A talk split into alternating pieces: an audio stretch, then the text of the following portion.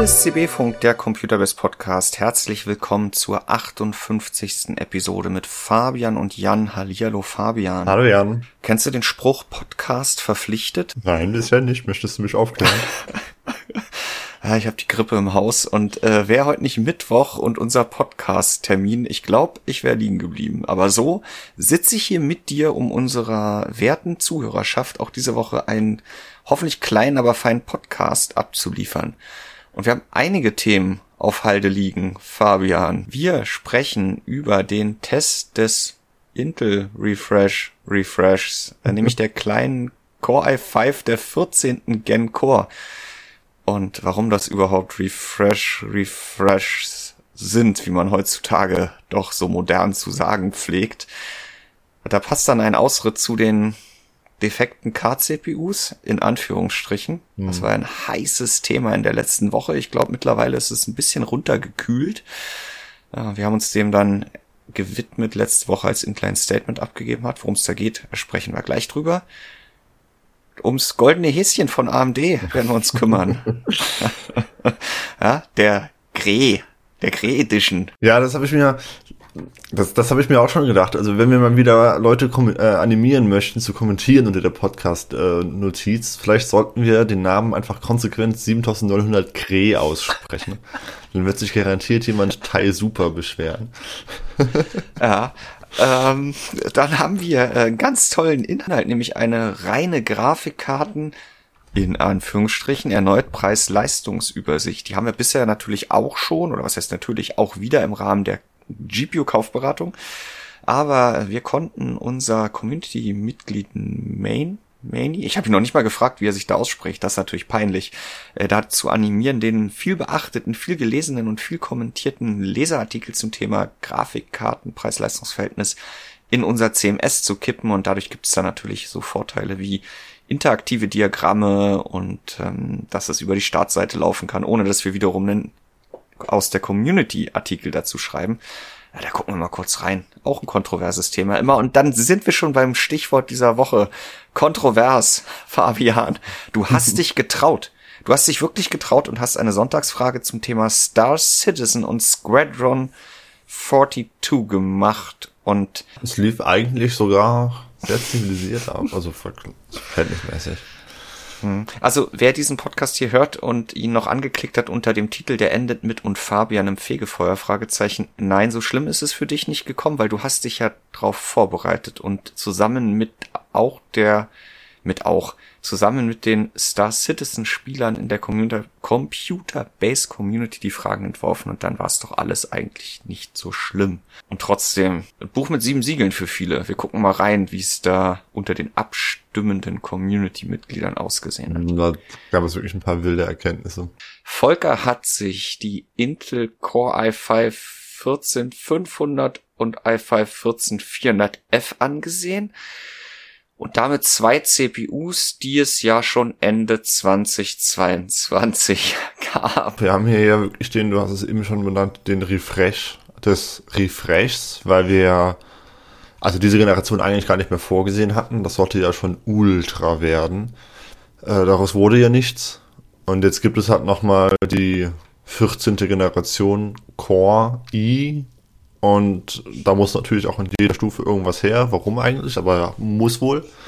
Also kommt halt in der unteren Leistungsstufe das, was es in der nee, auch unteren, aber vielleicht nicht ganz so hohen Leistungsstufe, äh, ganz so unteren Leistungsstufe letzte Generation gab oder halt davor die Generation, denn im Endeffekt entspricht das ganze Jahr einem etwas äh, höher klassifizierten Core i5 aus den vergangenen Jahren, oder nicht? Genau, äh, das ist, äh, wir hatten ja Ende 2022 den Sprung bei Intel auf Alder Lake, die zwölfte Generation Core, dieses Hybrid-Design. Und äh, da gab es ja vom 12900K, später KS, bis runter zum, ich glaube, 12100F war die kleinste CPU, die man kaufen konnte verschiedene Konfigurationen mit verschiedenen TDPs, Taktraten, äh, Kernausbaustufen über verschiedene DICE mit maximal acht Performance-Kern und acht Efficiency-Kern oben in den großen Core i9.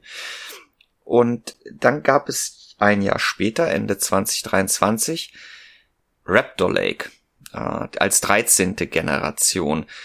Und da stand Intel so ein bisschen vor einem Dilemma, was machen wir jetzt? Äh, nehmen wir die ganzen Alder Lake Dice und bauen in jedem Fall irgendwas, machen, legen die neu auf, äh, oder machen wir einen kleineren Schritt und Intel hat sich damals entschieden, am oberen Ende, nämlich mit dem großen Die, nochmal die Anzahl dieser Efficiency Cores zu verdoppeln. Also der große Re Raptor Lake Refresh, nee, Raptor Lake Die, äh, der hat äh, doppelt so viele E-Cores und der hat auch neue P-Cores, die nämlich über mehr Cache verfügt haben und äh, darüber hinaus auch noch taktmäßig optimiert wurden. Und jetzt hätte Intel das gleiche ja auch mit den kleineren Alder Lake Dice machen können. Und haben sie gesagt, oh Mann, in dem Preissegment, pff, nee, machen wir nicht. Und deswegen hatten wir ja dann schon bei der 13. Gen den Bruch, dass alles unterhalb des 13600K war nochmal Alder Lake mit etwas höherem Takt. Da gab es eine Ausnahme. Da gab es, ich glaube, es war der 13.500. Den gab es mit dem alten Alder Lake Die und einem bis zur Unkenntlichkeit zerschnittenen großen Raptor Lake Die, der aber dann sogar noch im Cache beschnitten wurde, so dass es wirklich absolut egal gewesen ist, was man genommen hat, weil sie waren gleich schnell. Also zusammen, man kann vereinfacht sagen, alles unter 13600K war Alder Lake. Und deswegen haben ja auch nur alle 13600K und aufwärts diesen krassen Sprung in der Spieleleistung gehabt, weil da kam der Cache on top und Raptor Lake, dieser neue Raptor Lake Die, der kann den Takt unter Teillast halt, ich glaube, der hält den ja fast auf, der hält den halt auf diesem Multicore-Takt, äh, Turbo-Takt und der hat ja 500, 400, 500, 600 Megahertz höher getaktet, als es Alder Lake getan hat, obwohl das auf dem Papier gar nicht ersichtlich gewesen ist, hm. in Spielen. Genau, und jetzt gibt's dieses Jahr gab's ja nur noch einen reinen Refresh. Das heißt, Intel hat alles so gelassen, wie es letztes Jahr war. Gar keinen neuen Die aufgelegt, auch nicht oben raus. Und hat überall ein bisschen mehr Takt draufgehauen. Was halt bei der kleineren Stufe unter den, bei, also bei den kleineren E5s und den E3s dafür gesorgt hat, dass es nicht nur ein Refresh ist, sondern halt der Refresh des Refreshs. Genau. Erinnert mich so ein bisschen an diese 14 Nanometer Plus Plus Zeit. genau, und es gibt eine Ausnahme, ich glaube, das ist auch einfach wieder clever. Allein damit sich was geändert hat, haben sie jetzt den 14600, also die, die, die eine CPU unter dem 13 oder dem 14600K, dem 13600K, wo in der letzten Generation der Schnitt war, den haben sie noch auf Raptor Lake hochgezogen. Also auf das, was wir aber auch bei der 13. Gen schon hatten. Aber 14500 abwärts ist genau das gleiche wie vor zwei Jahren. Mit ein bisschen mehr Takt, es sind so 100, 200, 300 Megahertz mehr, die da inzwischen bei rumkommen. Und ja, du hast den Test ja auch angeguckt, man muss konstatieren oder Volker hat konstatiert, dass man das mittlerweile halt auch echt merkt, weil dafür braucht's jede Menge elektrischer Leistung.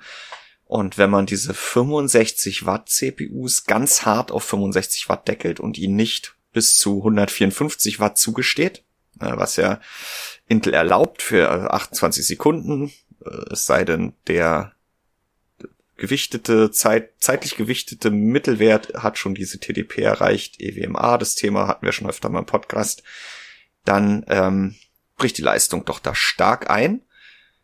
Und wenn man dann noch den diesjährigen Chip gegen den letztjährigen stellt, mit den Testergebnissen von vor einem Jahr, die noch keine neuesten Microcodes und Windows-Sicherheitsupdates beinhaltet haben, dann hat Volker genau das gleiche Erlebnis gehabt wie ich schon im Herbst mit den K-Modellen.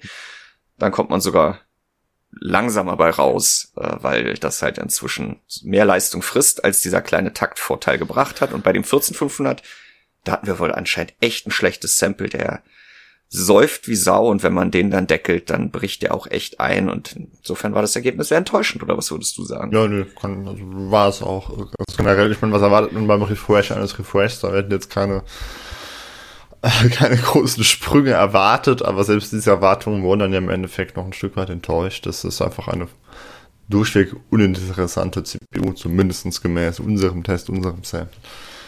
Und das, ähm, ja, das, das Prekäre für Intel in dem Fall ist jetzt, dass AMD inzwischen dann endlich auch mal was da unten zu bieten hat. Prominent ist der 7500F, den es jetzt seit dem Herbst, Sommer, ich glaube erst Herbst letzten Jahres gibt. Eine Zen 4 CPU mit 8 Kernen, aber ohne aktive 2 CU iGPU. Mhm. Die ist günstiger und ähm, gerade in Spielen, ähm, ich glaube der 14, was heißt ich glaube, ich kann ja klicken, der 14500 ist offen eine Ecke schneller letztendlich nimmt sich das aber nicht wirklich viel. Wir haben da einen Abstand im Benchmark durch, im, im geometrischen Mittel über unsere Tests, die wir gefahren haben, von drei Prozent Vorteil für den offenen Core i5. Wenn man den deckelt, unser Testsample, dann ist er neun Prozent langsamer. Ist aber eigentlich auch egal. Die Prozentpunkte sind jetzt, der Abstand ist gering. Ähm, aber vorher hatte da AMD halt, oder vor zwei Jahren, ne, da hat Alder Lake unten, Alder Lake unten alleine geschaltet und gewaltet. Da gab es ja auch generell noch das Problem, dass äh, ARM5 eine vergleichsweise sehr teure Plattform war, man zur DDR5 gezogen wurde. Warum man bei Intel ja tatsächlich immer noch drumherum kommt, aber ja, die, die Boards sind aber auch. Ja, also, aber eigentlich macht man es halt nicht mehr. Also inzwischen kauft man eigentlich auch zwangsläufig bei Intel DDR5, wenn man halt nicht so ein richtig seltsames Board haben möchte. Volkers Vorfreude auf die Testerei war da nicht unbedingt groß. Wir haben es am Ende trotzdem gemacht, weil es ja schon genau wieder darum ging, diese CPUs in den Diagrammen zu haben und zusammen mit etwas textlicher und podcastlicher Begleitung euch lieben Zuhörern und Lesern die Botschaft wieder mitzugeben. Das ist jetzt per se nicht irgendein Krempel, aber das ist halt vor vorjährige Technologie, inzwischen wirklich an die Kante geprügelt. Und wer in Erinnerung hat, dass doch mit der 13. Gen die Gaming-Leistung so explodiert ist bei Intel nochmal und so.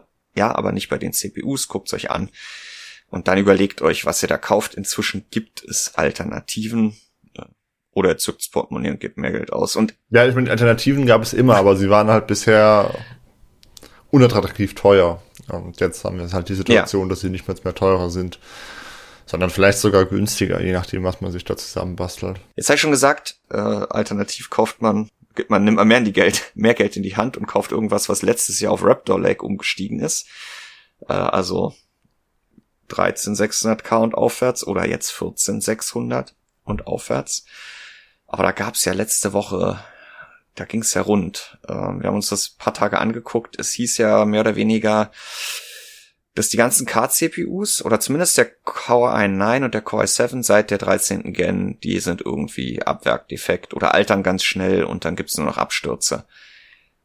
Wir haben uns das erstmal angeguckt von der Seitenlinie. Ne? Es ist ja immer wieder das gleiche Thema, wann springt man auf? Ähm, als ich dann ähm, wir am Freitag nochmal diskutiert hatten oder Donnerstag, was wir jetzt machen, dass wir gesagt haben, ja, wir werden das mal mit der, der Pinzette in die Hand nehmen und mal äh, nüchtern betrachten. Da hat dann Intel ja auch ein Statement rausgegeben und haben gesagt, wir gucken uns das Thema mal an. Der war halt auch nicht. Und das mehr, haben wir dann. Also sie haben halt nicht irgendwie gesagt, ja, es gibt ein Problem oder so. Sie haben gesagt, wir schauen mal danach. Ja. Also im ja. Endeffekt geht es ja, um das mal ganz kurz zusammenzufassen, im Endeffekt geht es ja darum, dass sich wohl über die letzten Jahre schon oder zumindest ja, letztes Jahr, ne? oder ja, ja, halt die letzten zwölf Monate dann ähm, Nutzer immer mal wieder beschweren, dass es ähm, in Spielen, insbesondere mit in Spielen, die auf die Unreal Engine setzen, ähm, zu Abstürzen kommt bei PCs mit einem Intel Core ja, i7, i9K. Ja. Und äh, das prinzipiell können Abstürze natürlich alles Mögliche sein. Man denkt ja natürlich erstmal nicht daran, dass die CPU schuld ist, denn meistens ist sie es ja nicht. In der Regel ist es irgendwie der Arbeitsspeicher oder ähm, das Spiel selbst oder es ist die Grafikkarte äh, irgendwelche OC-Profile, die instabil sind. Also dass man, bis man das mal ausgeschlossen hat, dass es wirklich die CPU ist, das dauert ja eine Zeit lang. Deswegen war das am Anfang nicht wirklich koordiniert auf dieses eine Thema bezogen, aber inzwischen wohl schon. Ja, und ich glaube, der Angelpunkt war da ja äh, ein Nutzer in der Steam-Community, der die Meldungen der letzten oder eine ganze Reihe an Meldungen der letzten zwölf Monate nochmal zusammengefasst hat und dann selber ausprobiert hat, ähm, was Abhilfe schafft, nämlich beispielsweise den Takt, den maximalen Turbotakt zu senken. Äh, und dann gab es ja auch irgendwo, glaube ich, äh, in einem Forum eines Spieleentwicklers, die die auf eine Anfrage, was denn derjenige machen kann, wenn sein Spiel über Absturz hat, dann da der Entwickler ich glaube sogar mit VWS oder was im Nvidia-Forum hieß es dann, ja, senk doch deinen Turbotakt. Und dann, dann brach das Schneebrett vom Berg. Ja? Hm. Und äh, es hieß, ja, die Dinger sind äh, ja Takten zu hoch, sind über die Grenze geprügelt. Und wenn es nicht direkt nach dem Kauf der Fall ist, dann, weil da gibt's auch Nutzerberichte, die sagen, ich hatte das am Anfang nicht, aber nach drei Monaten hatte ich es und dann habe ich die CPU RMA gegeben und dann hatte ich es erst wieder nicht und dann hatte ich es wieder. Diese Berichte gibt es ja vereinzelt auch, also war die CPU schuld. Und genau, du hast schon gesagt, Intel hat dann gesagt, also ich habe es hier in Englisch nochmal Formel, Intel is aware of reports regarding Intel's, Intel Core 13th and 14th Gen unlocked desktop processors experiencing issues with certain workloads. We are engaged with our partners and are conducting an analysis of the reported issues. Also wir gucken uns das an und sprechen auch mit unseren Partnern, vorrangig die Mainboard-Hersteller. Mhm. Ja, denn das hattest du ja auch schon angesprochen. Das könnte ja, und das haben wir dann auch erstmal in der Mangelung einer eines eigenen Beweises in den Raum gestellt. Es können ja auch die Mainboards sein. Ja, also es kann vieles sein. Ne? Also es kann natürlich wirklich sein, dass es äh, physikalisch das Silizium auf den CPUs sind, aber in meiner Erfahrung ist das eigentlich das, was an einem PC am seltensten kaputt geht oder irgendwie ein Problem hat, oder? Also ich denke, dass es wahrscheinlicher ja. ist, dass wir hier ein Softwareproblem bei den Spielen haben, dass wir hier ein Bias-Problem der entsprechenden Mainboards haben, im Mikrocode, in der Firmware für die CPUs, dass da vielleicht ein bisschen zu viel gefahren wird von den Mainboard-Herstellern, wie du es auch angesprochen hast in der News, dass sie da versuchen, nochmal ein Quäntchen Leistung rauszuziehen und das halt zu Instabilitäten führen kann.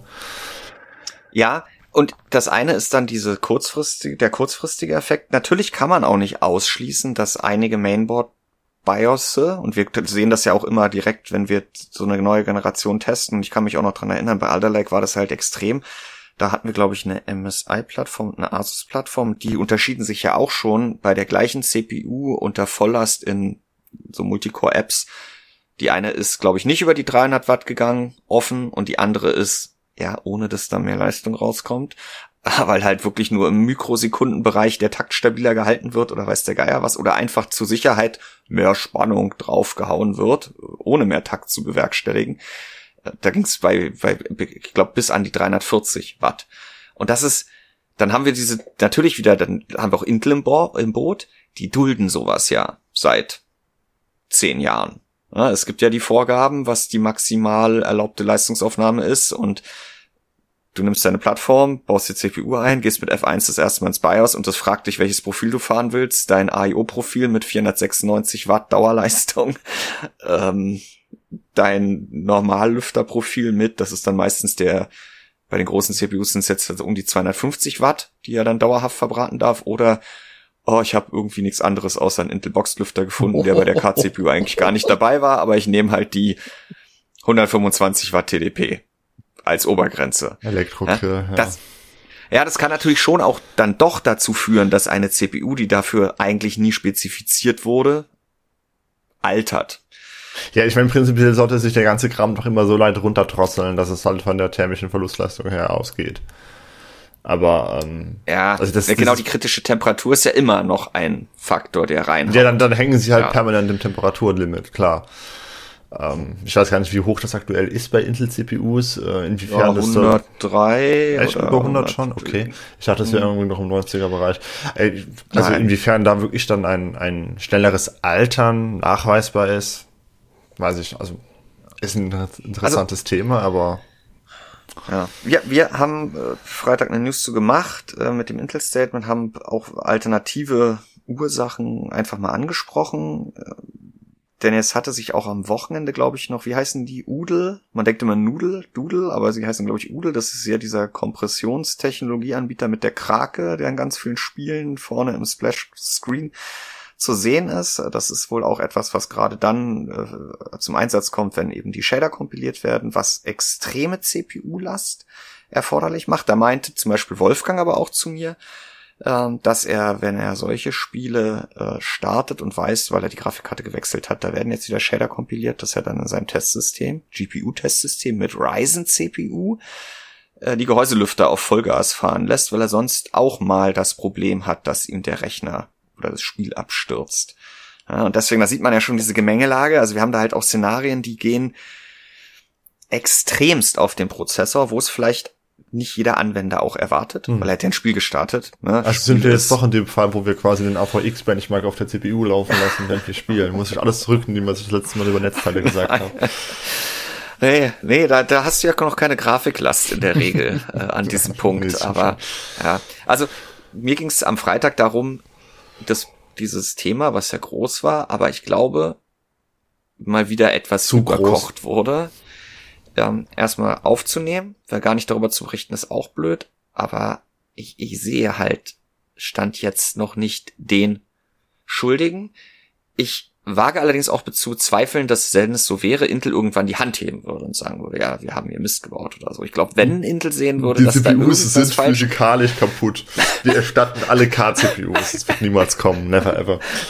Das wird ja auch nicht so sein. Nee. Aber selbst wenn es jetzt, wenn Intel rau- herausstellen soll oder herausfinden sollte, dass das Problem diese völlig überzogenen und immer wieder geduldeten BIOS-Settings der OEMs sind, äh, dann würden sie hinter den Kulissen dafür sorgen, dass das nicht mehr so passiert und dann aber nichts dazu sagen.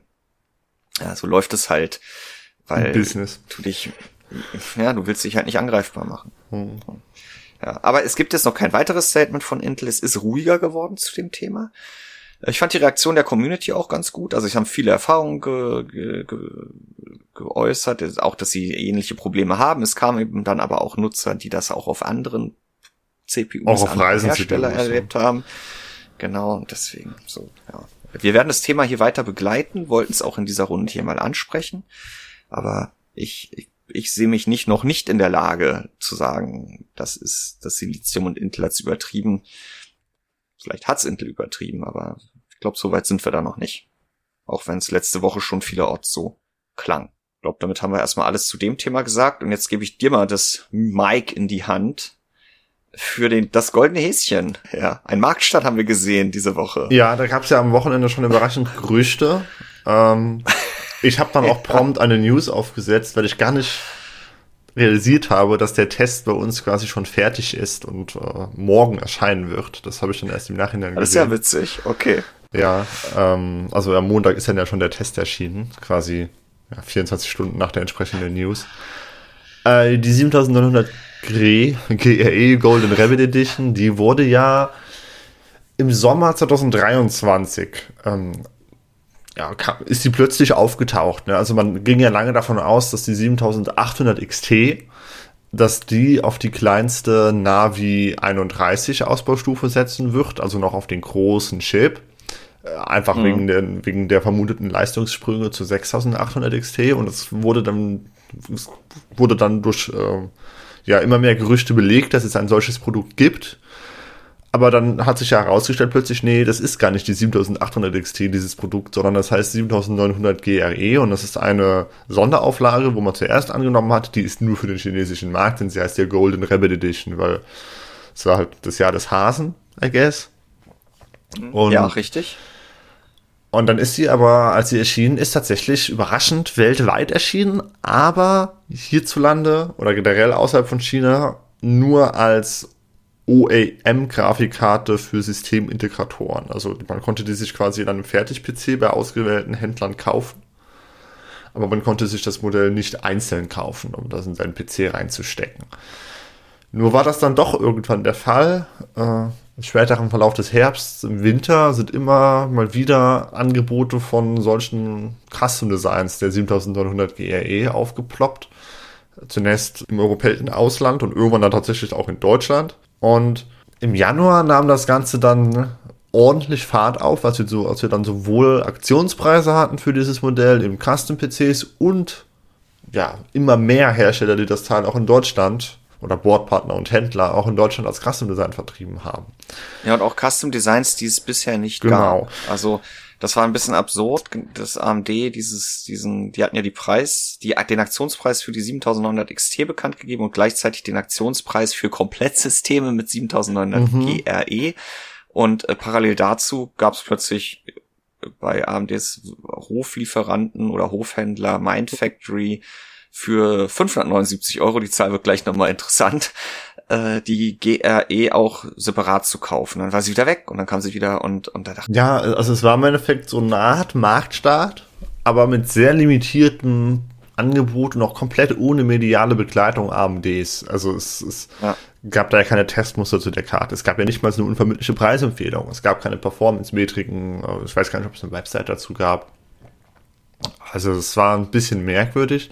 Dann ist sie quasi schon wieder verschwunden aus dem Angebot, beziehungsweise es gab sie nur noch zu Preisen, die eigentlich überhaupt nicht attraktiv waren, so Richtung 700 Euro oder so. Und jetzt ist sie plötzlich da, ganz, ganz offiziell und mit einem UVP. Und äh, du hast es ja gerade schon gesagt, der Preis war nochmal interessant in der UVP, den wir jetzt bekommen haben. Das sind 609 Euro. Also teurer, als man mhm. vielleicht vermuten konnte, aber sehr nah dran an der 4070 Super für 619. Ähm, nur ist das Produkt GRE ja, wir hatten das ja schon im Test vor einem halben Jahr, das ist ja eine sehr seltsame Grafikkarte. Ja, weil sie, also es hat sich jetzt ja seit dem Test dieser OEM-Variante, das war damals, äh, hatten wir von Memory PC, einem Systemintegrator und Rechner uns besorgt. Da war die als Referenzdesign drin. Äh, die, das Custom Design, was wir uns angeguckt haben, ist die Power Color Hellhound. Die war jetzt zwei Prozent schneller, weil sie ein bisschen mehr Leistung, uh, elektrische Leistung uh. aufnehmen darf. Aber im Endeffekt ist das Fazit ja gleich geblieben. Also wir haben acht Prozent Vorsprung in WQAD auf die 7800 XT. Ob Raytracing an oder aus ist, ist irrelevant. Wir haben, ich glaube, vier oder fünf Prozent höheren Stromverbrauch. Das heißt, ja, sie ist etwas effizienter. Wenn man aber auf die nächste Klasse guckt, dann fragt man sich, ob die Kaffeekarte nicht eigentlich effizienter sein sollte. Ja. Sie hat, sie hat so viel Speicher wie die 7800 XT. Ja, und damit haben wir es eigentlich schon umrissen, ne? Gleicher Speicher, geringfügig schneller, geringfügig teurer, geringfügig effizienter. Ich denke, für die technische Betrachtung ist es auch noch interessant, dass der Abstand zur 7900 XT halt bei 28% liegt und der zur XTX bei 41%. Und die Grafikkarte heißt ja nun mal RX 7900. Und wenn man sich die technischen Spezifikationen anschaut, nun, äh, die hat immerhin 80 Compute Units. Das sind nur vier weniger als die 84 der 7900 XT, aber ja. 20 mehr als die RX 7800 XT. Also beim Blick aufs Datenblatt liegt die viel näher an der 7900 XT als in der 7800 XT.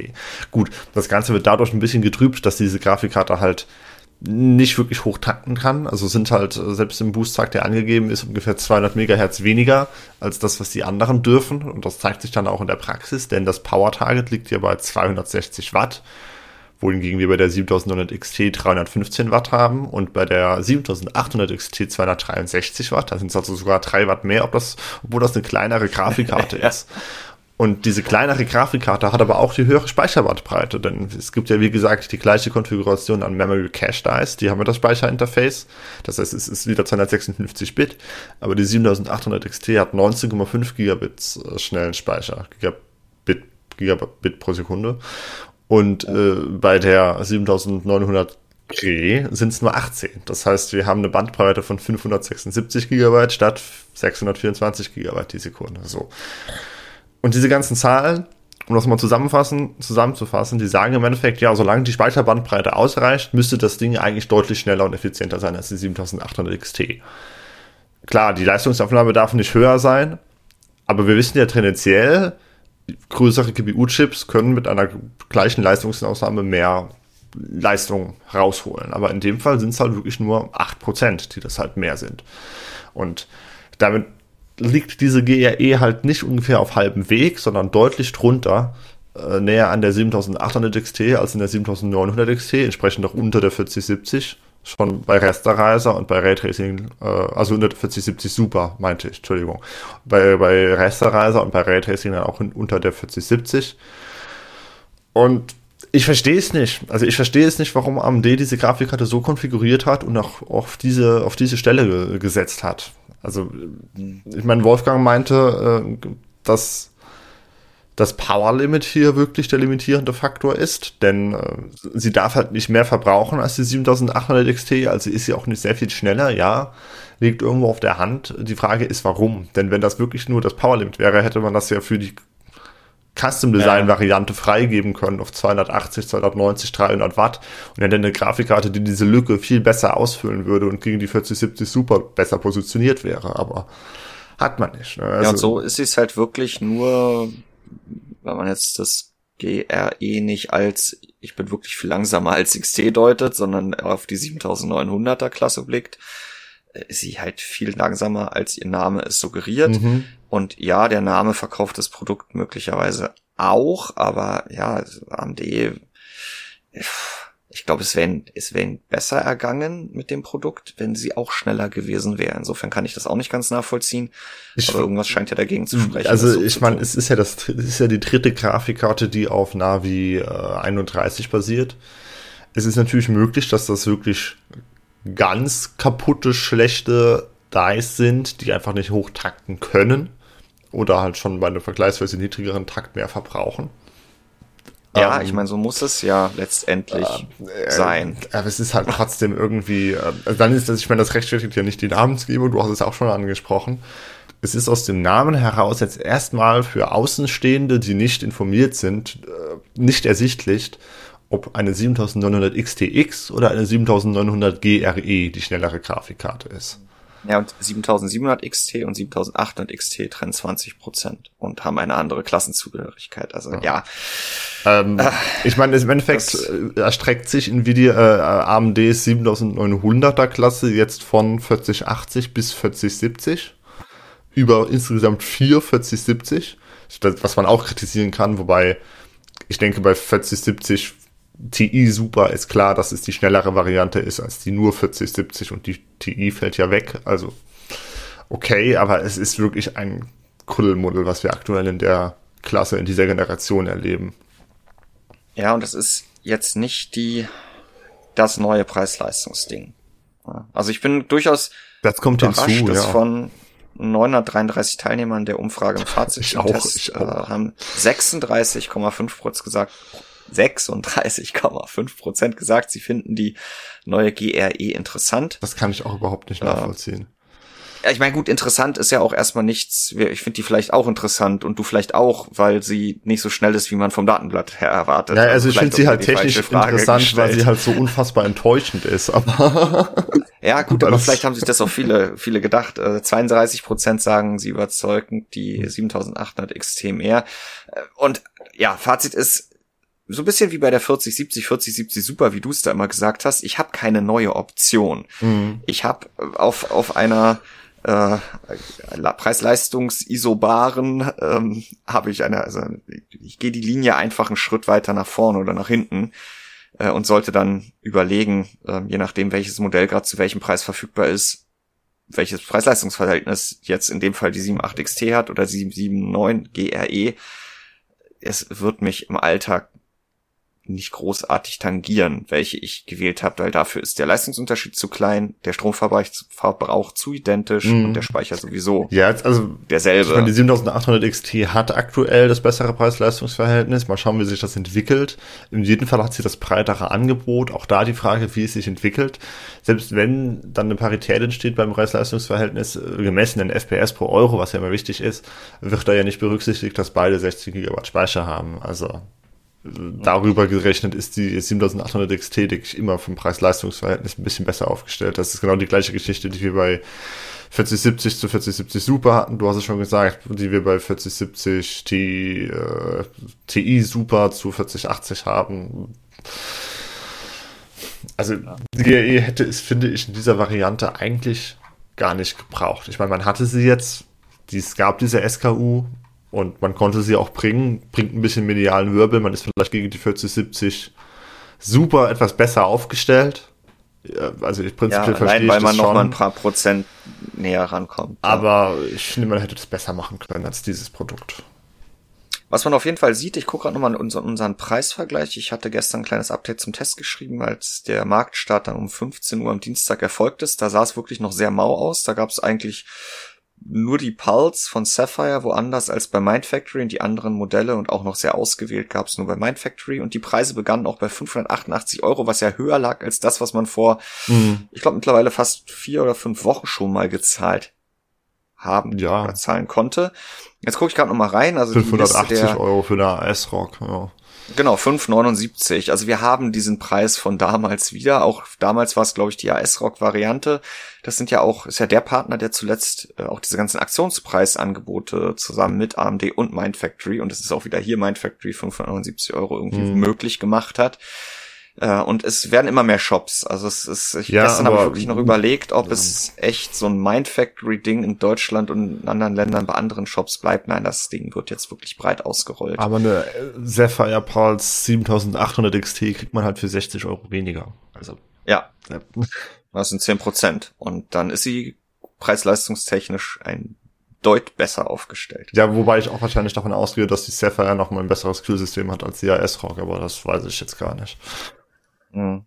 Ja, und was AMD in dem Zuge ja auch gemacht hat, ist offiziell den Preis der 7700 Mhm. XT zu senken um 30 Euro. Müssen wir jetzt auch wieder abwarten, wie sich das am Markt niederschlägt. Der beträgt jetzt 459 Euro. Ich muss gerade nochmal nachgucken. Ja, also auf ein Niveau Äh, gesenkt, wo der Markt ohnehin schon angekommen ist. Die Frage ist, ob Aber, dadurch jetzt ja. der Marktpreis noch mal weiter fällt. Aber das können wir jetzt ja Also, nicht vorwegnehmen. Ich, ich denke, die, die, die Systematik dahinter ist in der Regel schon, dass der UVP den Hersteller rausgibt, der passt ja in irgendeiner Art und Mhm. Weise zu den Einkaufspreisen der Händler. Also AMD sagt, okay, ich weiß, ich werde euch das Ding für 400 Euro verkaufen, dann sage ich mal, UVP sind 490 Euro mit der Großhandelsmarge, Einzelhändlermarge, bla bla bla, dann passt das doch für euch. Und wenn der, der Hersteller jetzt sagt, ich gehe da 30 Euro runter, dann wird das auch im hinter den Kulissen bedeuten, dass der Einkaufspreis entsprechend angepasst wird. Und ja auch anscheinend inzwischen aber auch schon ohne die UVP anzupassen, angepasst wird. Aber ich gehe schon davon aus, dass da damit einhergehend immer noch mal eine zusätzliche Preisreduzierung einhergehen wird. Mhm. Ja, weil sonst sagen die Händler auch, willst du mich eigentlich veräppeln? Also das ist doch, ich, jetzt kommen die hier alle und gehen davon aus, das Ding wird 30 Euro teurer, egal wie der Marktpreis aktuell schon war und du machst mir aber keinen 30 Euro besseren Preis im Einkauf. Wie soll das funktionieren? Ja. Aber es wird ein bisschen dauern. Ja, im Prinzipiell war diese Preissenkung auch sinnvoll, weil der Abstand, also der preisliche Abstand von 7700 XT zu 7800 XT, der war ja nie sonderlich groß und vor allem immer kleiner als der Leistungsunterschied. Was die 7700 XT ein bisschen in eine seltsame Situation gebracht hat. Aber insofern denke ich, war das eine sinnvolle äh, Anpassung. Ja, das, was du gerade gesagt hast, Fabian, und ich glaube, die GRE haben wir damit zum zweiten Mal vollumfänglich abgehakt. Äh, Was, was könnten wir uns noch vorstellen? Wie, wie, wie könnte AMD sie nochmal auf den Markt bringen? nee, ich glaube, mit zweimal sind sie jetzt durch, oder? Äh, Das, das, was du gerade gesagt hast, das sieht man einerseits in Wolfgangs Artikel und auch in unserer Grafikkartenrangliste, Mhm. wenn sie, ja, ich weiß nicht, ob er es Freitag schon schafft, aber Anfang nächster Woche zum März aktualisiert wird und dann die aktuellen Testergebnisse beinhaltet, denn da gibt es mittlerweile ja auch wieder Preisvergleichs- oder Preis-Leistungsdiagramme als Punktwolkendiagramm, Ja, schon generell nutzen. Streudiagramme heißen sie doch. Ja. Ey, Die gibt es ja schon länger wieder. Die wurden ja nur entfernt wegen ja, der, der Mining-Zustände zur Pandemie-Hochzeit. Ey, Damals, da war aber trotzdem das Bedürfnis nach Preis-Leistungsübersichten gemessen in FPS pro Euro. Äh, denn so muss man ja die Leistung ja dann doch oder Preis-Leistung definieren, wenn wir unsere Leistungsratings, Mhm. die sich ja auf den FPS, be- die auf den FPS beruhen, mit dem Kaufpreis in Euro ins Verhältnis setzen. Dann ist Leistung gleich FPS. Ähm, das Bedürfnis, sowas zu haben, wurde mit jedem Tag, den wir es nicht geboten haben, immer größer. Und damals hat sich unser Computerbase Community Mitglied M-A-I-N-E, ich frage ihn hier nach gleich mal, bin ja im direkten Kontakt mit ihm, wie Ja, ich es denn stimmt, ich, habe bisher immer im Kopf Maini ausgesprochen, aber es kann natürlich auch Ich Maini. oder, oder mein. Meine. Oder, keine Ahnung, meine. Ja, meine. Ne? Ähm, so, äh, wir wir klären das, äh, liebe Zuhörer. Oh Gott, hoffentlich hört Meini nicht zu. Auf jeden Fall äh, hatte sich damals genau dieser Computerbase-Leser im Forum hingesetzt und hat auf Basis unserer FPS-Diagramme sowas in Excel nachgebastelt. Und das auch regelmäßig gepflegt. Und jetzt bin ich neulich mal auf ihn zugegangen, habe gesagt, willst du das nicht bei uns ins CMS kippen? Dann kannst du unsere interaktiven Diagramme nutzen. Du musst nicht unsere Benchmarks oder Wolfgangs Benchmarks copy-pasten in Excel rein, sondern du kannst dir immer die aktuellen Ergebnisse im CMS ziehen. Also Ja, CMS dann- heißt Content Management System. Ja. Das ist quasi unser, damit arbeiten wir im Hintergrund auf Computerbase. Genau. Und das hat Steffen ja selbst entwickelt. Also wir nutzen nicht WordPress, wir nutzen eine 100% selbst äh, Eigenentwicklung, die halt mit dem, was man als Leser sieht, sehr stark Hand in Hand geht, auch optisch. Und er hat gesagt, ja, eigentlich finde ich das ganz cool. Und äh, hat innerhalb von einer Woche das ganze Ding portiert aus dem Forum ins CMS, äh, lief dann am Freitag schon über die Startseite und war Artikel der Woche. also, ja, ich meine, Grafikkarten, Preis-Leistung, natürlich, das zieht. Ja, das, das, das ist der Diskussionsgegenstand in der Community. Es gab dann auch direkt 260 Kommentare. Genau, auch um diesen Punkt ist denn die Leistung jetzt in FPS korrekt bemessen. Wir haben uns viel Mühe gegeben, in dem Artikel gleich vorne äh, niederzuschreiben oder nochmal klarzustellen, was drin steckt und was nicht. Was ja, in diesem Fall abgedeckt werden kann von den Versprechen, Preis und Leistungen in Verhältnis zu setzen und was eben nicht abgedeckt werden kann.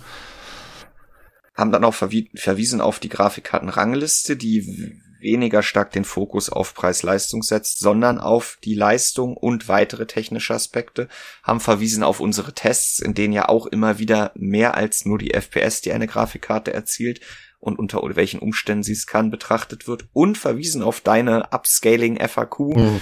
äh, um nochmal auch gleich nach dem ersten Absatz jedem Interessenten zumindest die Schlagworte DLSS, FSR, GSS und auch Kuda kommt, wird erwähnt und Omniverse und ja, wir haben, glaube ich, wirklich klar gemacht, wenn du, lieber Kunde, Person A nach der für dich besten Grafikkarte gemessen in der Gesamtleistung zu einem bestimmten Preis Ausschau hältst, dann mögen das ganz andere Faktoren sein, die du zu Rate ziehst, als du, lieber Kunde oder Leser B. Und wir haben aber hier wirklich nur die Spieleleistung gemessen in FPS pro Euro in unserem Parcours. Und was Meini, Maini, meine äh, dann am Ende gemacht hat, ist aber nochmal ganz explizit in Textform, und wir tun es jetzt hier in diesem Podcast, nochmal auf dieses Speicherthema einzugehen, weil natürlich manifestiert sich zu wenig Grafikspeicher ultimativ in weniger FPS. Mhm aber ja nicht immer direkt. Und gerade in diesen Grenzfällen ist es vielleicht schon in gewisser Weise drin, aber auch nur über ein Spiel in den 23 Spielen, die Wolfgang testet ja. und deswegen auch wieder gedämpft. Also ich meine, das und ist ja da im Endeffekt ein Problem, was man nicht erst in den Preis-Leistungsbetrachtungen hatte Nein. bei FPS pro Euro. Das hat man ja in den Benchmarks selber schon. Also wenn wir ja. uns nur die Benchmarks der aktuellen Grafikkarten anschauen, ohne die mit den Preisen ins Verhältnis zu setzen, dann haben wir halt das Problem, dass äh, wie die, selbst die, die pure Leistung natürlich gemessene FPS darstellen, aber nicht die Leistung einer Grafikkarte als solches insgesamt. Denn wenn wir zum Beispiel aktuell den Fall haben, dass die 4070 oder die 4070 Super in UHD noch gut abschneiden, weil ihre 12 GB ausreichen, äh, dann kann die Radeon die entsprechende, äh, zum Beispiel die Cree, ihre 16 GB da nicht platzieren, um entsprechend bei der Leistungsbetrachtung besser dazustehen. Oder andersherum, ähm, wird durch diese Balken nicht deutlich, dass die Bilder, die vielleicht mit Quality Upscaling da erzeugt werden, bei der Nvidia-Grafikkarte besser aussehen als bei der Radeon-Grafikkarte. Der Balken bleibt aber gleich lang. Also diese Probleme haben wir schon allein in den Benchmarks. Was jetzt hier halt noch ja. hinzukommt, weil man das Ganze äh, unter, den, unter die Hülle dieses äh, Preis-Leistungs-Betrachtungsdiagramm setzt, ist, hat, dass wir für die Leistung selbst abseits dieser Situation, die wir den Benchmarks haben, ja noch weitere Gegenstände haben, die eigentlich mit einfließen müssen, die wir aber unmöglich in eine Formel gießen können, sodass dann da ein original skalierbarer Wert rauskommt, der wieder auch für jeden in Betracht kommenden Spieler äh, die gleiche pauschale Aussage treffen kann. Also wir können nicht hingehen und zu den FPS irgendwie den VRAM addieren, die Lautstärke der Grafikkarte, äh, die Temperatur der GPU unter Last, die Optik des Custom Designs, das Feature Set der Grafikkarte, äh, die, An die, die, die Stärke der Rechenleistung für GP-GPU-Anwendungen. Äh, also, wo soll das funktionieren? Ja. Wie soll diese Formel aussehen? Das können wir nicht.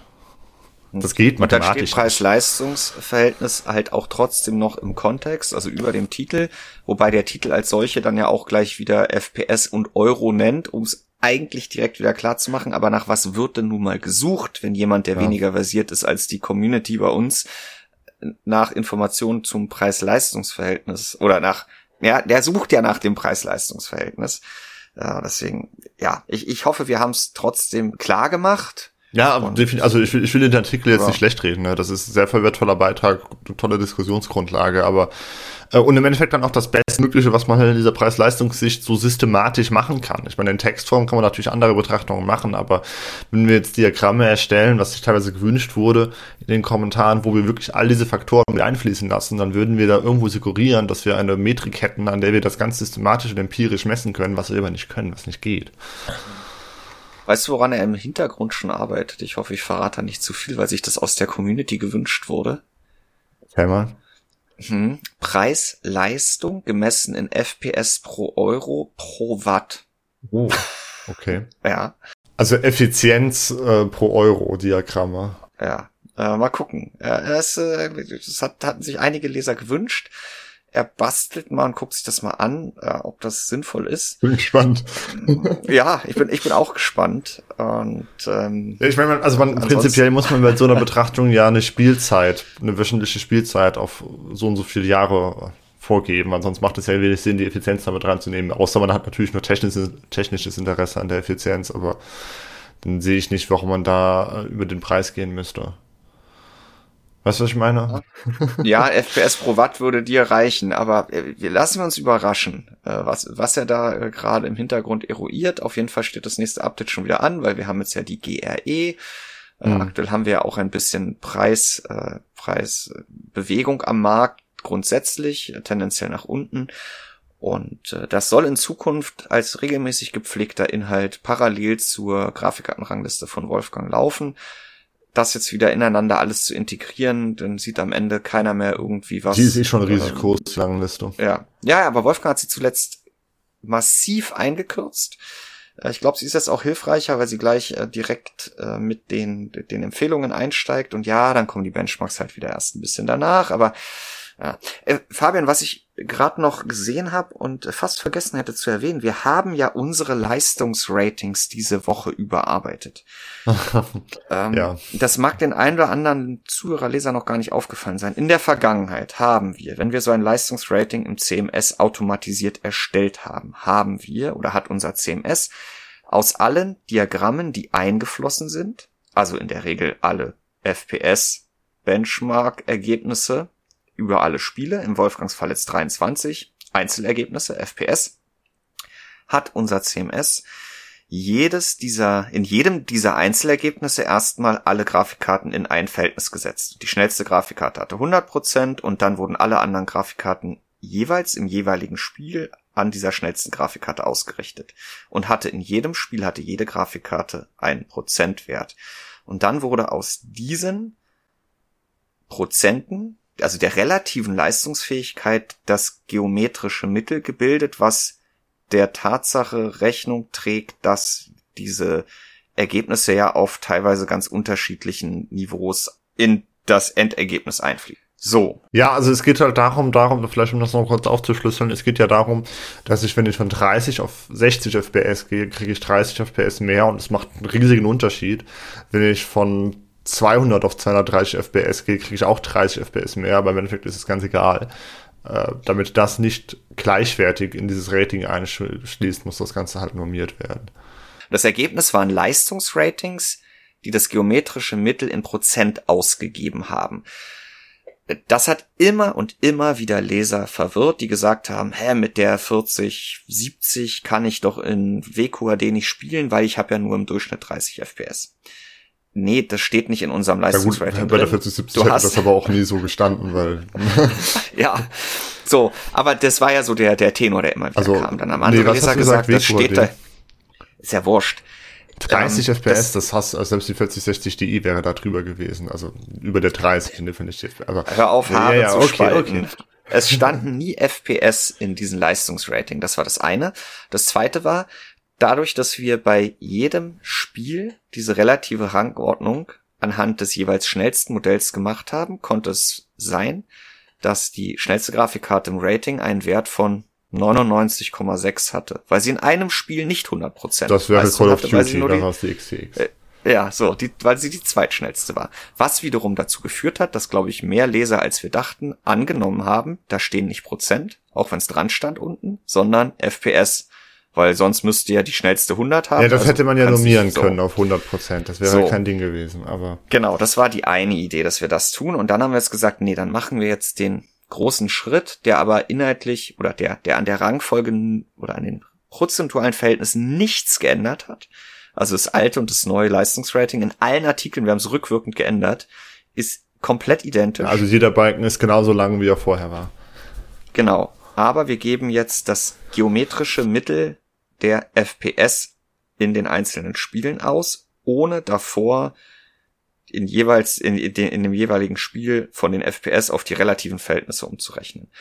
Und das geometrische Mittel ist maximal, nämlich wenn das, wenn, wenn, wenn alle Grafikkarten, also wenn die Verhältnisse in allen, wenn das, wenn jede Grafikkarte in jedem Spiel die gleichen FPS hat, ist das Ergebnis des arithmetischen normalen Mittelwertes das gleiche wie des geometrischen Mittels, weil das in der Regel nicht der Fall ist ist das geometrische Mittel immer niedriger als das arithmetische Mittel. Das heißt, was man immer noch nicht drin hat, ist den klassischen, ich nehme 23 Ergebnisse und addiere sie auf und teile sie durch 23 arithmetischen Mittelwert.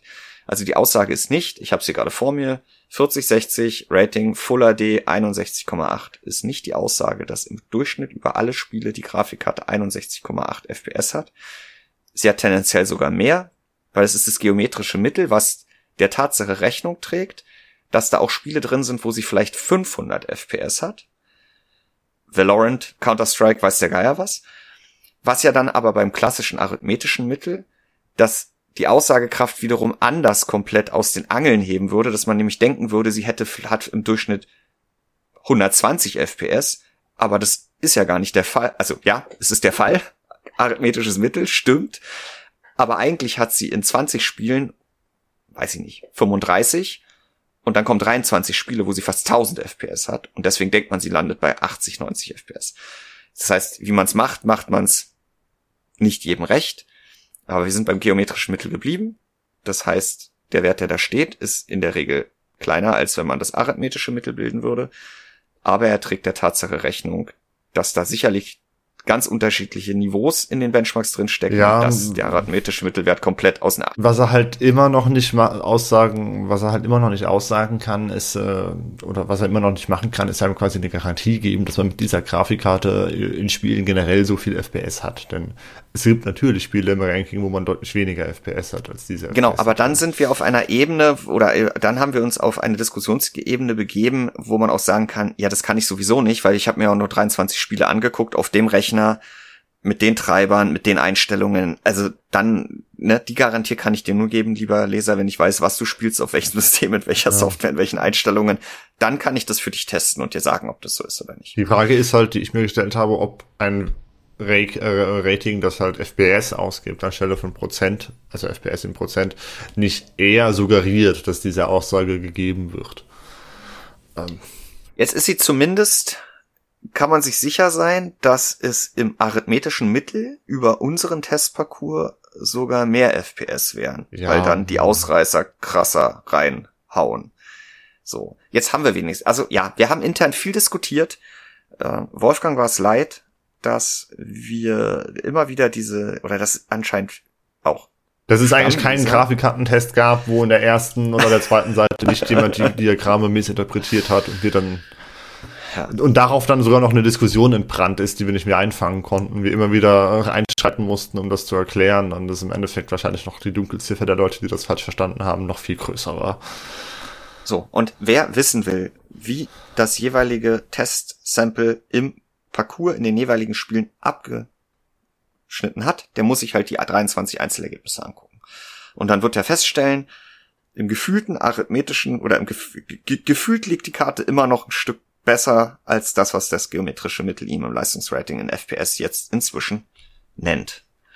So, kleiner Ausritt noch, hatten wir vorhin gar nicht angekündigt, aber weil ich sie gerade vor mir gesehen habe und das Mhm. äh, ja letzte Woche heiß diskutiert wurde hinter den Kulissen und wir dann auch immer überlegt haben, ob wir jetzt irgendwie beides parallel anbieten oder so, haben wir uns dafür entschieden. Nee, Im Endeffekt bieten wir beides parallel an, das wollte ich auch noch gesagt haben, denn wer einfach das alte, beziehungsweise nicht mehr ganz genau das alte, sondern jetzt tatsächlich das alte prozentbasierte Rating äh, normiert auf die stärkste Grafikkarte haben möchte, sodass die auch wirklich 100% hat, der klickt einfach auf den Balken der 4090. dann wird die auf 100% gesetzt und alle anderen Grafikkarten haben wieder entsprechend die prozentuale Leistung der 4090.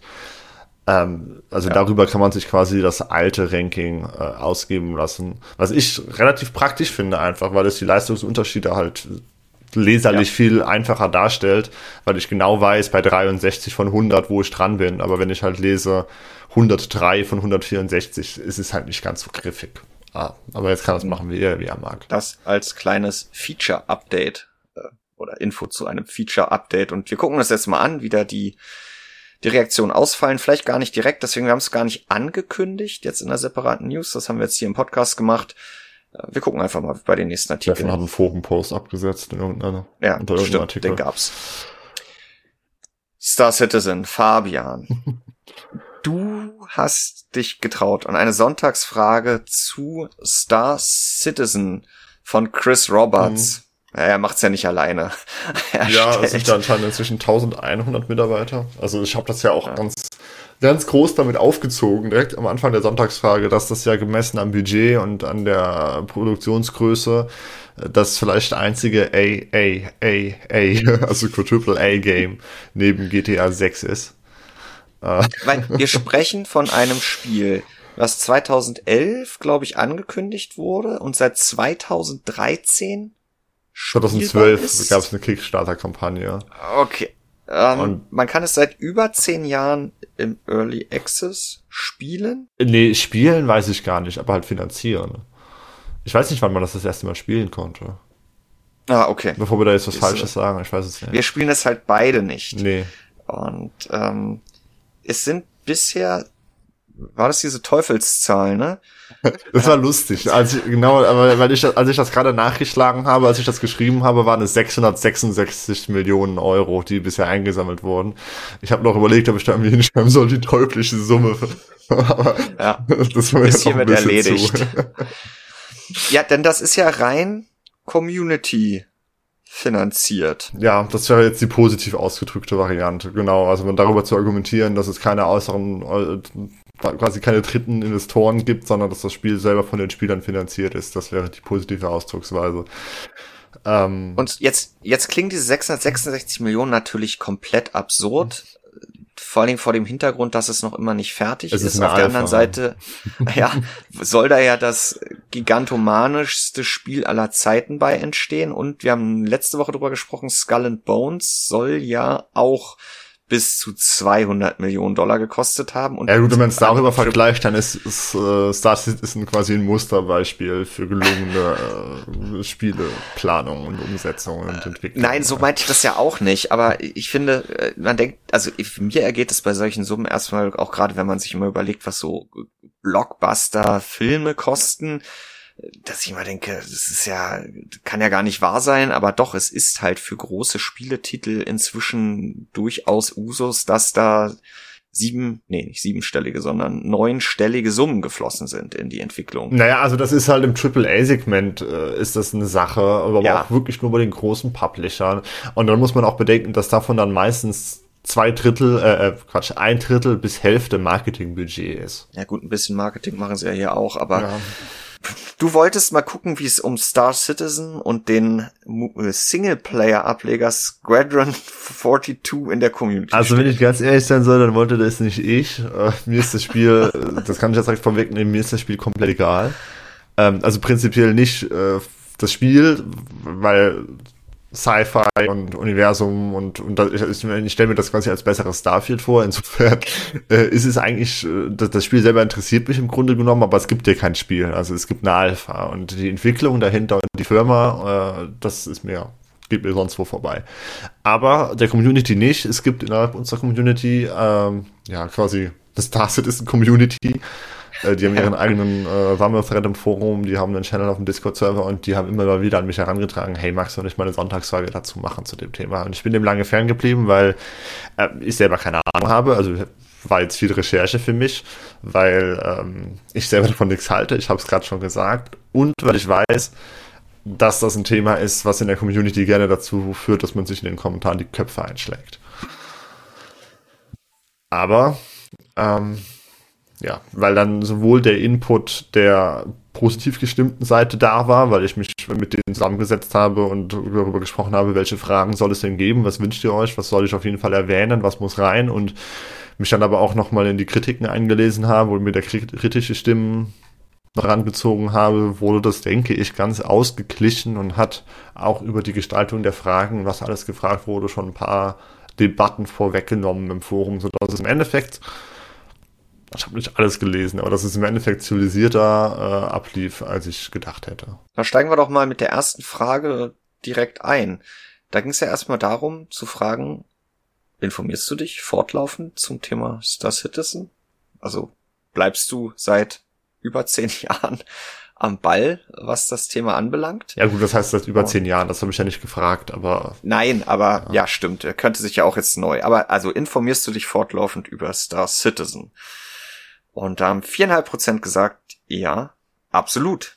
Ich schaue regelmäßig Formate wie Inside Star Citizen, das Star Citizen Live Q&A und beziehungsweise oder war auch schon auf einer CitizenCon, weil ja, das Community, es gibt ja diese, also die machen ja schon was für die Community mhm. ja, mit ihren regelmäßigen Formaten und es ist ja jetzt auch nicht so, dass da 666 Millionen Euro in eine Richtung oder Dollar in eine Richtung geflossen sind und sie noch nie was auf die Beine gestellt haben oder nicht immer wieder zeigen, beteuern, was sie, es gibt Roadmaps und so weiter und so fort. Okay, wow. also viereinhalb Prozent der Teilnehmer, die wahrscheinlich auch schon grundsätzlich interessiert am Thema Citizen gewesen sind, tun das regelmäßig. Also genau, das muss man halt auch wieder mit reinziehen, äh, zu fragen, seid ihr interessiert, macht in dieser Sonntagsfrage in diesem Format keinen Sinn, weil es ja keine repräsentative Umfrage wäre, in einem Artikel ja. zu diesem Thema, wo natürlich in die Leute klicken werden, die das interessiert. Deswegen habe ich auch direkt gefragt, wie sehr man sich interessiert und damit noch irgendeine Aussagekraft da bleibt. Aber die Verhältnisse sind hier natürlich äh, irgendwo nicht wirklich realistisch. Also nein, gar nicht, haben gesagt 43,6 Prozent. Ab und zu schnappe ich was auf, aber es interessiert mich nicht. Und dann haben noch gesagt, überhaupt nicht. Alles, was ich weiß, habe ich gegen meinen Willen erfahren, 7,1 Prozent. Also das ist immer noch die große Mehrheit, trotz dieser äh, Einschränkung aber das hatte ich noch gar nicht erwähnt. Hier 10,8 äh, Prozent haben gesagt, ja, schon, ich schaue hin und wieder Videos und verfolge Nachrichten zum Spielen. Also, ja, äh, der überwiegende Teil, du hast es schon gesagt, der Teilnehmer an dieser Umfrage ist dann eher nicht regelmäßig beim. Ja, also Thema regelmäßig sind ja wirklich nur die fünf Prozent ja. oder so. Ne? Oder hin und wieder, ja, vielleicht 15 Prozent, aber ähm, ja, also halb, äh, gut, halb, halb. Ja die Hälfte äh, kriegt was mit, die andere Hälfte nicht. So, jetzt haben wir danach gefragt, oder was ich habe ich danach gefragt, bist du selbst ein Backer von Star Citizen oder Squadron 42? Also hast du investiert in dieses, investiert finde ich halt auch wieder problematisch in dem Kontext, können wir gleich noch drauf eingehen, denn was heißt denn investieren? Das heißt ja irgendwo, oder komm, ich mach's jetzt, gehe ich jetzt drauf ein, das heißt ja im Grunde genommen Geld anlegen, in der Erwartung, dass man da irgendwie was rausbekommt. Aber in dem Fall wird das ja immer wieder so dargestellt, als würde man in ein, ein Spiel investieren und als würde man da, ähm, als würde man da wirklich die Entwicklung fördern, als würde man da spenden quasi schon. Aber es ist ja ein millionenschweres Unternehmen. Also im Endeffekt, wenn man da Geld investiert, dann macht man halt ein Geschenk an ein millionenschweres Unternehmen. Also zumindestens, wenn man mhm. über das Grundpaket hinaus investiert. Und die Möglichkeit gibt es ja mit Schiffen, die teilweise mehrere tausend Euro kosten, die noch Versicherungen brauchen. ähm, es gibt ein Paket, wo alle Schiffe drin sind. Das ist immer wieder das schöne Meme für, ich glaube, 53.000 Euro. Ja, na gut. Und ja. äh, ich meine, wir kommen ja gleich zu den Beträgen. Es gibt ja Leute, die, wirklich mehr Leute, als ich gedacht habe, die da 1000 Euro oder mehr reingesteckt haben. Und das ist für mich persönlich halt überhaupt ganz und gar nicht nachvollziehbar. Ich schaue da nur sehr erschrocken drauf, weil das für mich halt Aber wirklich. Also lass uns doch erstmal den Einstieg machen. 31 Prozent unserer Leser oder der Teilnehmer haben schon mal Geld in Star Citizen ja, genau. gesteckt. Der wurde halt noch ja, aufgeschlüsselt, wann das jeweils passiert ist, aber interessanterweise ja, zuletzt. Dann später. Ja, gut, ich meine, wir wissen, da ist die Aussagekraft halt auch wieder darüber beeinträchtigt, ähm, von wann die meisten Leute in unserer Community sind. Ne? Also wir wissen ja, dass da hatten wir mal die Demografie-Umfrage. Natürlich werden dann Leute, die halt schon 40 sind, äh, schon vor zehn Jahren mal investiert haben und nicht erst jetzt. Aber ähm, so, jetzt zum, zu, zum Geld. Ja, genau, da war ich ja gerade schon dran. Ähm, ja. Denn tatsächlich überhaupt schon mal was investiert, wie gesagt, äh, hatten 30 Prozent in dieser Umfrage. Von denen wiederum 36 Prozent 1 bis 49 Euro und 20 Prozent, 22, 23 Prozent 50 bis 99 Euro. Also immerhin 60 Prozent, ungefähr knapp 60 Prozent haben unter 100 Euro investiert. Heißt natürlich im Umkehrschluss, 40 Prozent haben mehr als 100 Euro investiert. Und tatsächlich sind es an die 15 Prozent, die mehr als 1000 Euro investiert haben und 4 Prozent knapp, die 5000 Euro oder mehr angegeben haben. Ich kann natürlich nicht nachprüfen, ob das der Wahrheit entspricht oder ob da jemand einfach nur getrollt hat. Aber selbst wenn es nur 2% wären, die 5000 Euro in eine Alpha gesteckt haben, also ich meine, es ist ein Hobby, das kann irrational sein und äh, jeder kann mit seinem Geld machen, was er will, aber ich persönlich kann das halt überhaupt nicht nachvollziehen. Das ist für mich, ich schaue da einfach nur erschrocken es, drauf. Es, ja, gut. Die Frage ist, ob die, die das investiert haben, jetzt haben wir wieder keinen Quervergleich oder keine Verknüpfung der Umfragen, äh, vielleicht auch inzwischen bereuen. Du kannst natürlich nur ganz allgemein fragen. Ja, die, Verknüp die Verknüpfung ist dann halt schade, genau. Aber die meisten sagen ja tatsächlich, ähm, nein, ich bin nicht enttäuscht. Das sagen 55 Prozent. Wohingegen 20 Prozent sagen, naja, grundsätzlich nicht, aber ich hätte, habe zu viel ausgegeben. Und 20 Prozent sagen, 19 Prozent, ja, grundsätzlich, es war ein Fehler, dafür überhaupt Geld ausgegeben zu haben. Äh, und 5% sagen noch, sie hätten gerne mehr ausgegeben. Aber auch, wie gesagt, bei solchen Umfragen weiß man halt nie, ob da jemand einfach nur reintrollen möchte.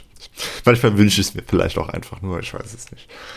Was ich ganz interessant fand, war deine nächste Frage. Spielst du Star Citizen? Das hat sich jetzt ja wieder an alle gerichtet. Da haben, ja, äh, hm, passt nicht ganz zu den Ergebnissen oben. Jetzt sagen 58 Prozent, nein, habe ich noch nie gespielt. Ja gut, ich glaube, hier haben halt dann viele, die es die es nicht interessiert, dann doch nicht mehr abgestimmt. Ähm, sonst müsste der Anteil ja noch ein bisschen höher gewesen sein. Aber unter denen, die gesagt haben, ja, äh, oder ich habe früher mal gespielt, sind die, die regelmäßig spielen, dann doch klar die Minderheit. Nämlich 2,4 Prozent haben gesagt, ja, eigentlich jede Woche. Ja, wieso? Ich meine, 70 Prozent oh, haben, nee, was du gerade meintest, 70 Prozent haben es ja nicht ge gebackt und 60 Prozent haben schon gespielt. Das sind dann halt 10 Prozent, die gefreeflightet haben und dann halt die ja, 30 Prozent, die, die noch nie. Ja, hast du recht. Ja. Ähm, aber auf jeden Fall von denen, die spielen, äh, ja, je, je mehr Aktivität, äh, nach je, umso mehr Aktivität nachgefragt war, desto niedriger fällt die ja, also die Teilnehmerzahl klar, also, aus. wenn man halt ein Spiel hat, das seit zehn Jahren in der Entwicklung ist äh, und in einer ewigen Alpha feststeckt, dann hat man natürlich irgendwann keine Lust mehr, da jede Woche reinzugehen. irgendwann hat man sich halt satt gesehen. Also das wundert mich auch nicht. Ähm, aber das ist halt tatsächlich immer noch so an die zehn Prozent sind, die halt immer mal wieder reinschauen. Ja, immerhin. Mhm. Jetzt hast du ja noch gefragt nach den, ähm, nach den Spielgewohnheiten. Also die meisten spielen dann schon allein, wobei das die Multiple-Choice-Antworten gewesen mhm. sind. Also den Grund, ich spiele Star Citizen allein, äh, allein äh, zwei Drittel angegeben. Auf Platz zwei äh, dann diese, ähm, ja, ich spiele Star Citizen nach Möglichkeit als P versus E. Spiel. Also man ähm, versucht sich nicht ja, andere, gegen andere Spieler zu werfen, ja. Ähm, ja, sondern gegen andere. Äh, gegen halt KIs, Bots, NPCs, was auch immer. Und die, gegen die muss man nicht kämpfen? Ja, doch, doch. Doch, aber es sind Ach so, halt aber nicht Spieler. gegen andere Spieler. Ja, ja. Genau, okay. Ja, ähm, das waren nämlich nur 8,3 Prozent.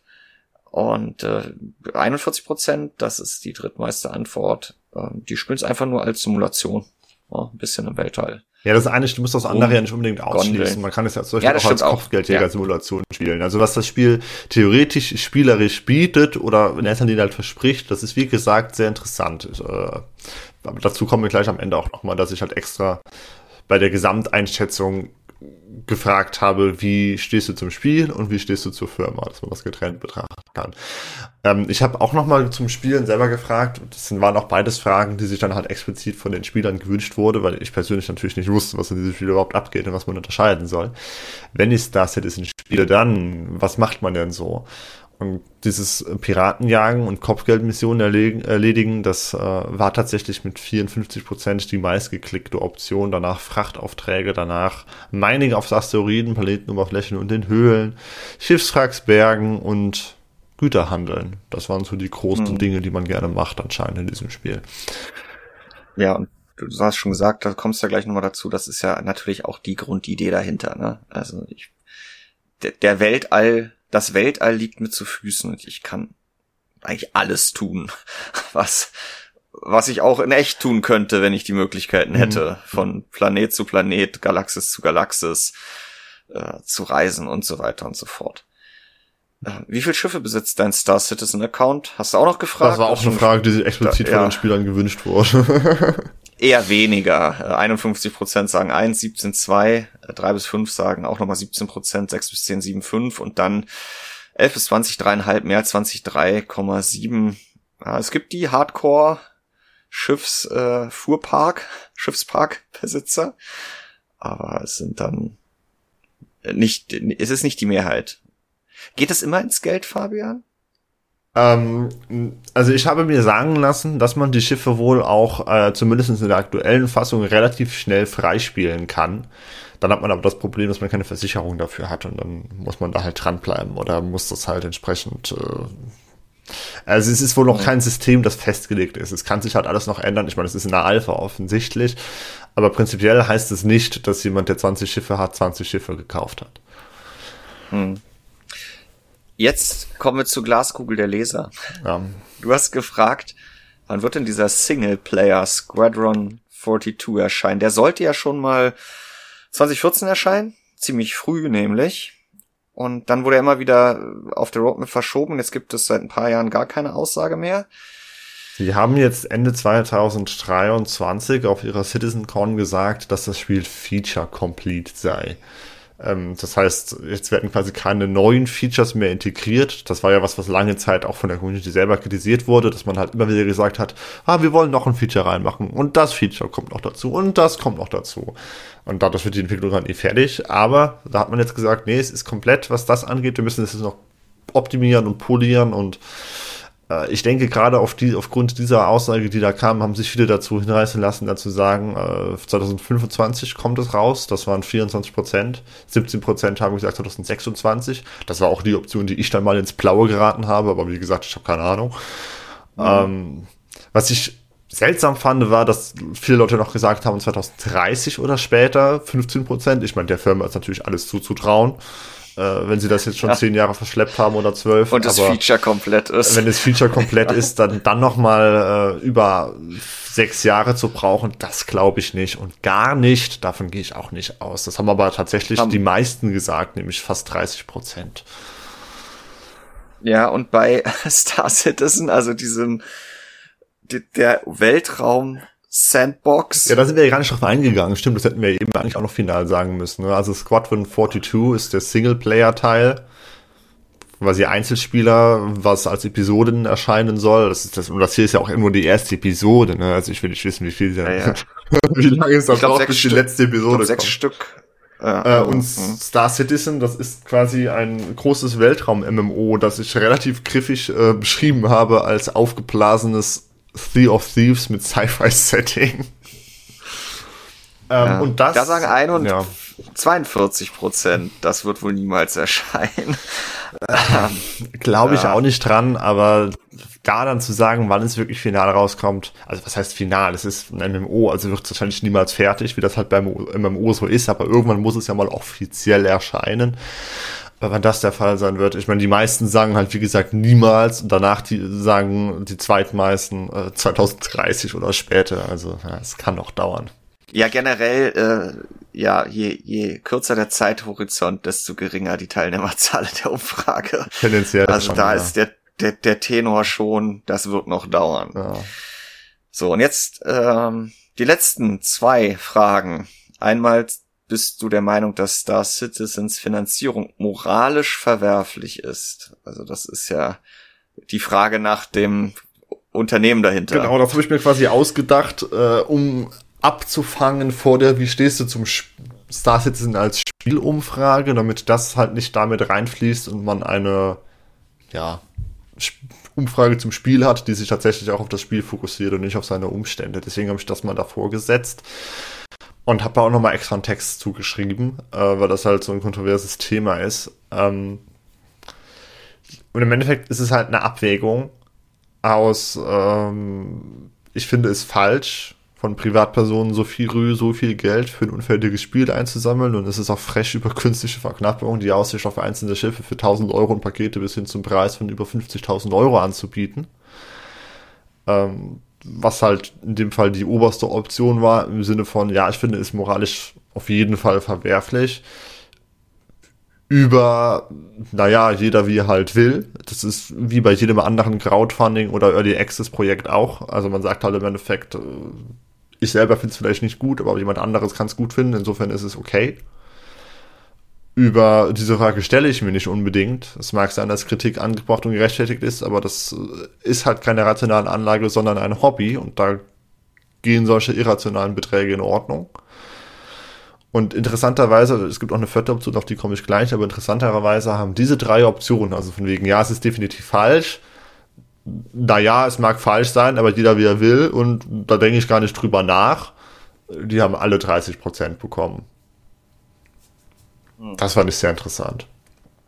Naja, und dann gab ja, es noch okay. die vierte Option. Äh, also ich, ich, ich meine, ich hatte halt zwei eher negative Optionen beziehungsweise zustimmende Optionen zu der Fragestellung, ist es moralisch verwerflich? Dann dachte ich mir, ich muss auch zwei in die andere Richtung schreiben und dann brauche ich natürlich auch eine starke in die andere Richtung. Und als ich die geschrieben habe, da hatte ich die ganze Zeit dieses äh, dieses Emote von diesem Pepe mit der Clownsnase und der RGB-Perücke äh, vor Augen, als ich das geschrieben habe. Ähm, nein, das denke ich nicht. Cloud Imperium Games Vorgehensweise ist eine moralisch integre und ebenso gerechte Art und Weise, ein Videospiel zu finanzieren. Star Citizen und Squadron 42 zeigen, wie große Videospiele nachhaltig und fair finanziert werden können. Aber das haben tatsächlich 8% angekreuzt und da weiß ich natürlich auch wieder nicht, ob das Trolle sind. Aber ich glaube nicht einmal. Also, ich meine, man kann natürlich argumentieren, äh, da da keine Investoren mit drin hängen und das allein von der Community finanziert ist, äh, es ist, ist, ist sich selber tragen kann, ist es in dem Aspekt nachhaltig. Was ich da halt kritisieren würde, ist, dass die Community ja nicht als Investor dient, sondern als ja, Geldschenker. Denn mhm. es ist ja nicht so, dass äh, dass sie, dass die Community abseits des Spiels etwas daraus bekommt. Sie finanziert ja nicht in das, in das Unternehmen, kriegt da keine Wertschöpfung, kriegt naja. da keine Anlage, so wie das bei einem Investor, der die, bei einem Publisher, der die Produktion tragen würde, ja der Fall wäre. Ich sehe das halt durchaus kritisch, dass man von Privatpersonen zehn Jahre lang über künstliche Verknappung und die Einsicht, Aussicht auf einzelne nicht mal implementierte Features 1000 Euro verlangt also was heißt verlangt, aber ich meine, es gibt halt dieses äh, durchaus gut umgesetzte System aus Marketing und Kaufanreizen und ich finde es nicht moralisch integer. Ich denke, ich habe es klar gemacht. Was hältst du denn davon? Ja, also mich stört daran, dass halt wiederholt die eigenen Ziele nicht gehalten wurden. Also klar, es kommt immer was dazwischen und anders als man denkt, aber das finde ich, ähm, ich glaube, da sind sie sehr lax mit umgegangen. Dann auch, dass, glaube ich, ziemlich schnell klar wurde, dass ja noch, dass sie sich dann noch viel mehr vorstellen können, was sie implementieren, als das dann noch mit der Finanzierung so aus durch die Decke gegangen ist. Und ja, sie haben nicht alles daran gesetzt, oder sie setzen, glaube ich, nicht alles daran, irgendwann mal irgendwas erstmal fertig zu haben. So richtig äh, und dann vielleicht weiter zu gucken, sondern wursteln an viel zu viel Themen parallel rum. Das ist so mein persönlicher Eindruck und ja, dass da halt wiederholt dann Dinge nicht gekommen sind, das finde ich dann schon schräg, weil wenn man so viel Geld einnimmt und Ziele definiert, dann ja. Aber was halten denn jetzt, das dann die letzte, die letzten Antworten auf die letzte Frage. Was ist der Schlussstrich? Äh, da habe ich dann gefragt, wie stehst du insgesamt zu Star Citizen als Spiel, genau. Und da muss man dann auch wieder einschreiten und sagen, als Spiel selbst ist die ganze Idee äh, natürlich sehr interessant. Also ein riesiges, persistent umgesetztes Universum, oder na, was heißt Universum? Galaxie ist das Ziel. Aktuell gibt es ein, gibt's ein Sonnensystem, ohne Ladezeiten zu haben. Also da, da na, Starfield, also ja. ohne Ladezeiten das ist halt wirklich schon technisch beeindruckend. Es gibt diesen Trailer zu der Engine, äh, der fast eine halbe Stunde geht, den sie ja Ende des letzten Jahres gezeigt haben, der auch eingebettet ist in die Sonntagsfrage. Der ist wirklich beeindruckend ja, ja. und äh, ich meine, ich bin jetzt kein MMO-Spieler, der irgendwie sich ein Live-Service-Game ranholen würde, aber Squadron 42, wenn das rauskommt irgendwann, ja, natürlich werde werd ich daran Interesse haben. Insofern ähm, kann ich das durchaus nachvollziehen, dass, dass das halt auch technisch oder spielerisch begeistert, was da versucht wird daher war es mir auch selber wichtig, dass man das entsprechend abgrenzt. So, was habe ich da als Option gegeben? Wieder vier Stück. Die erste war Star Citizen ist schon jetzt als Gaming-Meilenstein zu verstehen und verdient noch viel mehr Aufmerksamkeit. Das Spiel hat bereits jetzt Maßstäbe gesetzt und wird die gesamte Branche umkrempeln. Der Hype der Star Citizen Community ist gerechtfertigt. Und das haben überraschenderweise 15% gesagt. Also Hype gerechtfertigt, äh, braucht noch viel mehr Aufmerksamkeit. Star Citizen wird bestimmt ein tolles MMO und ist auch technisch sehr interessant, aber den Hype, den Fans mancherorts an den Tag legen, kann ich nicht nachvollziehen. Also hier quasi, ja, es ist toll und alles gut und ich bin auch interessiert, aber es wird ein bisschen übertrieben. Das haben 23% gesagt. Naja, welches Spiel? Das, was versprochen wird, hört sich gut an, aber bis jetzt ist ja noch gar nichts offiziell erschienen. Ich denke, es ist früh, zu, zu früh, um da zu urteilen. Also von wegen, es gibt kein Spiel, warten wir mal ab, wann es ein Spiel gibt, wie das wird. Und das haben die meisten gesagt, 42 Prozent. Und dann Star Citizen steht in der Gaming-Welt exemplarisch als Negativbeispiel für überbordende Versprechen, die niemals eingehalten werden können. Das Spiel wird ein Flop, haben interessanterweise auch noch 20 Prozent gesagt. Also insgesamt ist auch hier das Bild ein negatives. Ähm, und es ist nicht einmal so, wie ich das erwartet hätte, dass hier dann vielleicht mehr Leute die beiden positiven Optionen ankreuzen, als das bei der vorherigen Umfrage der Fall war. Denn da waren das ja 38 Prozent, die da was Positives gewählt haben. Und hier sind es auch nur 38 Prozent. Hm. Also, da ist mein Plan, äh, dass, dass man da vielleicht was rausstellen kann, überhaupt nicht aufgegangen. Das, ja, ja. Ja. Aber dein Plan, mal was zu Star Citizen zu machen, ist aufgegangen. Ja. Und ich bin die Tage, als ich mir immer mal wieder die Ergebnisse angeguckt habe und mich mit dem Thema beschäftigt habe, äh, auch mal wieder in mich gegangen. Ich glaube, wir müssen da auch mal irgendwann irgendwie irgendwas in Richtung Benchmarks machen. Wenn das Spiel dann rauskommt, kann man dann mal schauen. Ist ein Thema für die Rente dann. Nee, ach, gerne mal Wünsche äußern in der Notizen-Podcast. Ähm, ich meine, ich, ja, ich gehe da halt auch komplett grün hinter den Ohren äh, an die Sache ran, aber ähm, warum nicht mal einen Ausflug äh, ins, ins Weltall wagen, sich mal angucken, wie das aktuell so läuft. Äh, vielleicht Wünsche, Hinweise, Vorschläge gern mal in die Notiz zu diesem Podcast. Fabian, was hinter den Kulissen gerade entsteht, und darüber werden wir nächste Woche sprechen, ist ein DLSS versus FSR Vergleich. Hm, den habe ich auch schon gelesen und der ist äh, voller überraschender Erkenntnisse.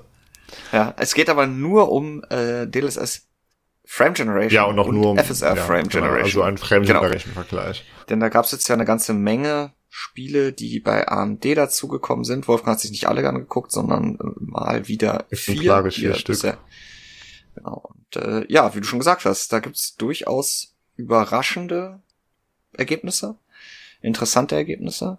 Aber der Artikel ist noch nicht erschienen und wir haben so viel Themen heute gehabt, über die wir sprechen können, dass wir gesagt haben, da greifen wir jetzt nicht vorweg, wie in der letzten Woche zu Skull and Bones, äh, sondern warten auf die nächste Woche, auf die Episode 59. Da werden wir dann über diesen künstliche, was? Fake Frame, über den Fake Frame Vergleich, Fabian. Ja. ja, Ressortleiter Fake Frames ist dann hoffentlich auch wieder dabei. ja. Und äh, liebe Zuhörer, wir äh, hören uns nächste Woche. Bis dahin. Tschüss. Ciao.